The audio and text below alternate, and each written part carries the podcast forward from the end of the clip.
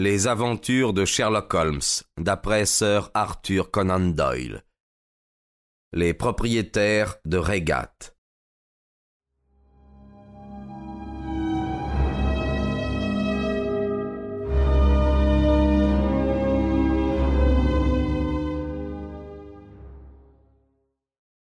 Au printemps de 1887, la santé de mon ami M. Sherlock Holmes s'était trouvée ébranlée par un surmenage excessif. L'affaire de la compagnie de Hollande et Sumatra et les projets fantastiques du baron Maupertuis sont encore trop présents à la mémoire du public et trop intimement liés à de délicats problèmes politiques et de finances pour trouver place dans cette galerie de croquis.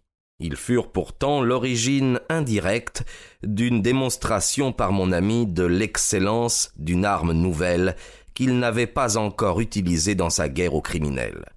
Si je me réfère à mes notes, je constate que le 14 avril, je reçus un télégramme de Lyon m'avisant que Holmes, malade, était alité à l'hôtel du Long. Dans les 24 heures, j'étais à son chevet. À mon grand soulagement, je ne découvris rien de grave dans les symptômes de son mal. Sa constitution de fer, cependant, n'avait pas résisté à la tension d'une enquête qui s'était prolongée pendant deux mois. Au cours de cette période, il n'avait jamais travaillé moins de quinze heures par jour. Il lui était même arrivé, m'affirma-t-il, de ne pas se reposer une heure pendant cinq jours d'affilée. Le succès éclatant qui couronna ses efforts ne le mit pas à l'abri d'une réaction, et tandis que l'Europe retentissait du bruit fait autour de son nom, que sa chambre était jonchée de télégrammes de félicitations dans lesquels on s'enfonçait jusqu'à la cheville, je le trouvais en proie à la plus noire des dépressions.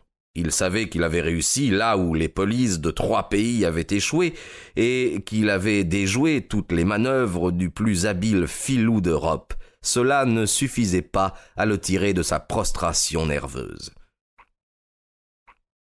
Trois jours plus tard, nous étions de retour à Baker Street, mais il était évident que mon ami tirerait le plus grand profit d'un changement d'air, et j'avoue que la perspective de passer une semaine à la campagne n'était pas personnellement pour me déplaire. Mon vieux camarade, le colonel Hetter, que j'avais soigné en Afghanistan, s'était rendu acquéreur d'une maison près de Regat, dans le Surrey, et il m'avait souvent invité à passer quelques jours chez lui. La dernière fois que je l'avais vu, il m'avait formellement déclaré que si mon ami voulait m'accompagner, il serait heureux de le recevoir avec moi. Il me fallut user d'un peu de diplomatie, mais quand Holmes apprit que notre hôte était célibataire et qu'il jouirait de la plus entière liberté, il se laissa persuader. Une semaine après notre retour de Lyon, nous nous trouvions donc sous le toit du colonel. Était un bon vieux soldat qui avait beaucoup voyagé, et comme je l'avais prévu, il se découvrit avec Holmes de nombreux traits communs. Au soir de notre arrivée, nous étions réunis après dîner dans la salle d'armes. Holmes s'allongea sur le canapé, tandis que Heather et moi examinions sa collection d'armes à feu. À propos, dit le colonel, je vais emporter là-haut un de ces revolvers pour le cas où nous aurions une alerte. Une alerte m'écriai-je. Oui, nous avons eu récemment une petite alerte. Le vieil Acton, qui est l'un de nos gros bonnets du comté, a été cambriolé lundi dernier. Il n'y a pas eu beaucoup de dégâts, mais les voleurs n'ont pas encore été arrêtés. Pas de piste? interrogea Holmes en lançant un coup d'œil au colonel. Pas jusqu'ici, mais c'est une affaire insignifiante, un petit fait divers de campagne, tout à fait indigne, monsieur Holmes, de retenir votre attention après cette grosse affaire internationale. Holmes écarta de la main le compliment, mais son sourire montra qu'il y avait été sensible. Pas de détails caractéristiques? Ma foi non. Les voleurs ont mis à sac la bibliothèque et ils n'ont guère été récompensés de leur travail. Toute la pièce a été mise sans dessus dessous, les tiroirs ouverts, les papiers dispersés, pour le butin que voici un volume dépareillé de l'Homère de Pop, deux chandeliers en doublé, un petit baromètre en chaîne et une pelote de ficelle. Quel curieux assortiment, murmurai-je. Oh, les cambrioleurs ont évidemment mis la main sur ce qu'ils pouvaient emporter. Sur son canapé, Holmes émit un grognement. La police locale devrait tirer quelque chose de cela, fit-il. Voyons, il est clair que. Mais je levai un doigt menaçant.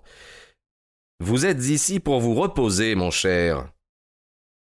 Au nom du ciel, vous ne vous jetez pas sur un nouveau problème quand vos nerfs sont en loques.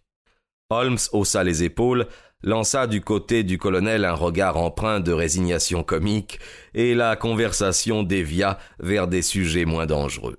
Le destin voulut cependant que ma vigilance professionnelle eût été dépensée en pure perte, car le lendemain matin, le problème nous assaillit de telle manière qu'il ne nous fut pas possible de l'ignorer, et notre séjour à la campagne prit une tournure tout à fait imprévue.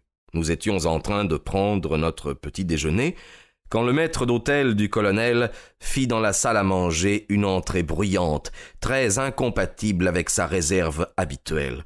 Vous savez la nouvelle, monsieur, chez les Cunningham, monsieur. Le colonel s'immobilisa avec sa tasse de café entre la table et sa bouche. Un cambriolage? Un meurtre le colonel siffla entre ses dents. Nom d'un chien, s'écria-t-il. Qui a été tué? Le juge de paix ou son fils? Ni l'un ni l'autre, monsieur. C'est William le cocher, d'un coup en plein cœur, monsieur, mort sans dire un mot. Qui l'a tué? Le cambrioleur, monsieur. Il a disparu. Il venait de fracturer la fenêtre de l'office quand William est arrivé. William a perdu la vie en défendant le bien de son maître. Quelle heure était-il? Cette nuit, monsieur, vers vers minuit. Bien. Nous irons faire un tour par là tout à l'heure, dit le colonel avec un grand sang-froid. Il attendit que le maître d'hôtel fût sorti pour ajouter Sale histoire. C'est un personnage très influent par ici, ce vieux Cunningham. De plus, un brave homme. Il sera fort affligé car le cocher était à son service depuis de nombreuses années et c'était un excellent serviteur. Nous nous trouvons devant les mêmes brigands qui ont cambriolé la maison d'Acton et qui ont volé cette collection si particulière demanda pensivement Holmes. Exactement, oui. Hum Peut-être la chose est-elle d'une simplicité enfantine. Tout de même, à première vue, elle apparaît plutôt bizarre, n'est-ce pas? Normalement, une bande de cambrioleurs opérant dans une région ne pratique point deux fois dans la même ville à quelques jours d'intervalle. Elle a intérêt à transporter plus loin le théâtre de ses exploits. Quand vous avez parlé hier soir de prendre des précautions, j'ai pensé que Regat était sans doute la dernière paroisse de l'Angleterre qui intéresserait le ou les voleurs. Décidément, j'ai encore beaucoup à apprendre. S'il s'agit d'un professionnel local, dit le colonel, les maisons d'Acton et de Cunningham sont évidemment celles qu'il aurait choisies. Elles sont de beaucoup les plus grandes du pays. Et les plus riches?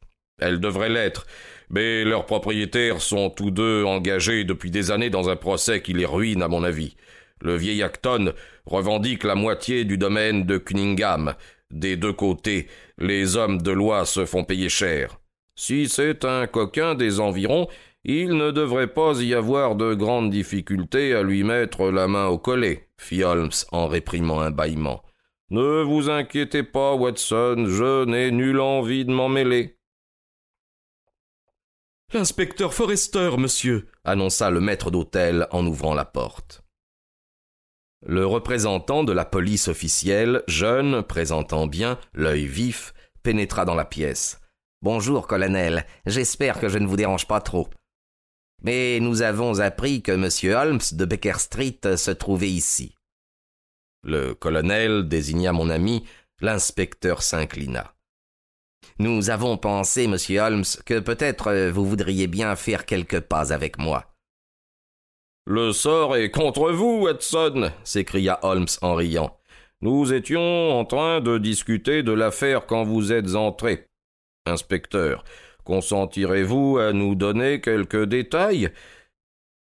Quand je le vis s'adosser contre la chaise dans l'une de ses attitudes favorites, je compris que le cas était désespéré. Nous n'avions aucun indice dans l'affaire Acton, mais ici nous avons de quoi marcher, et sans aucun doute, dans les deux affaires, il s'agit de la même bande. L'homme a été vu. Oh Oui, monsieur, mais il a détalé comme un daim après avoir tiré le coup de feu qui a tué net le pauvre William. Monsieur Cunningham l'a vu de la fenêtre de sa chambre et monsieur Alec euh, Cunningham l'a vu de la porte de service. Il était minuit moins le quart quand l'alerte a été donnée. Monsieur Cunningham venait de se mettre au lit et monsieur Alec, en robe de chambre, fumait une pipe. Tous deux ont entendu William le cocher appeler au secours, et M. Alec est descendu quatre à quatre pour voir ce qui se passait. La porte de service était ouverte.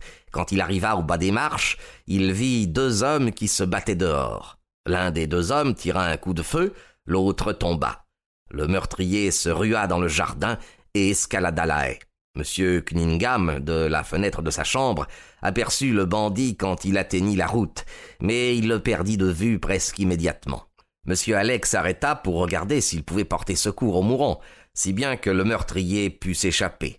En dehors du fait qu'il était de taille moyenne et vêtu d'étoffes sombres, nous n'avons pas d'autre indication particulière, mais nous nous livrons à une enquête serrée, et s'il est étranger au pays, nous le trouverons bientôt. Que faisait là ce William? A-t-il dit quelque chose avant de mourir? Pas un mot. Il habite avec sa mère à la loge du concierge. Oh, c'était un serviteur très dévoué. Aussi pensons-nous qu'il s'était dirigé vers la maison pour voir si tout était normal. Vous comprenez, l'affaire Acton avait alerté tout le pays. Le cambrioleur venait de forcer la porte de service. La serrure a été effectivement forcée quand William lui est tombé dessus.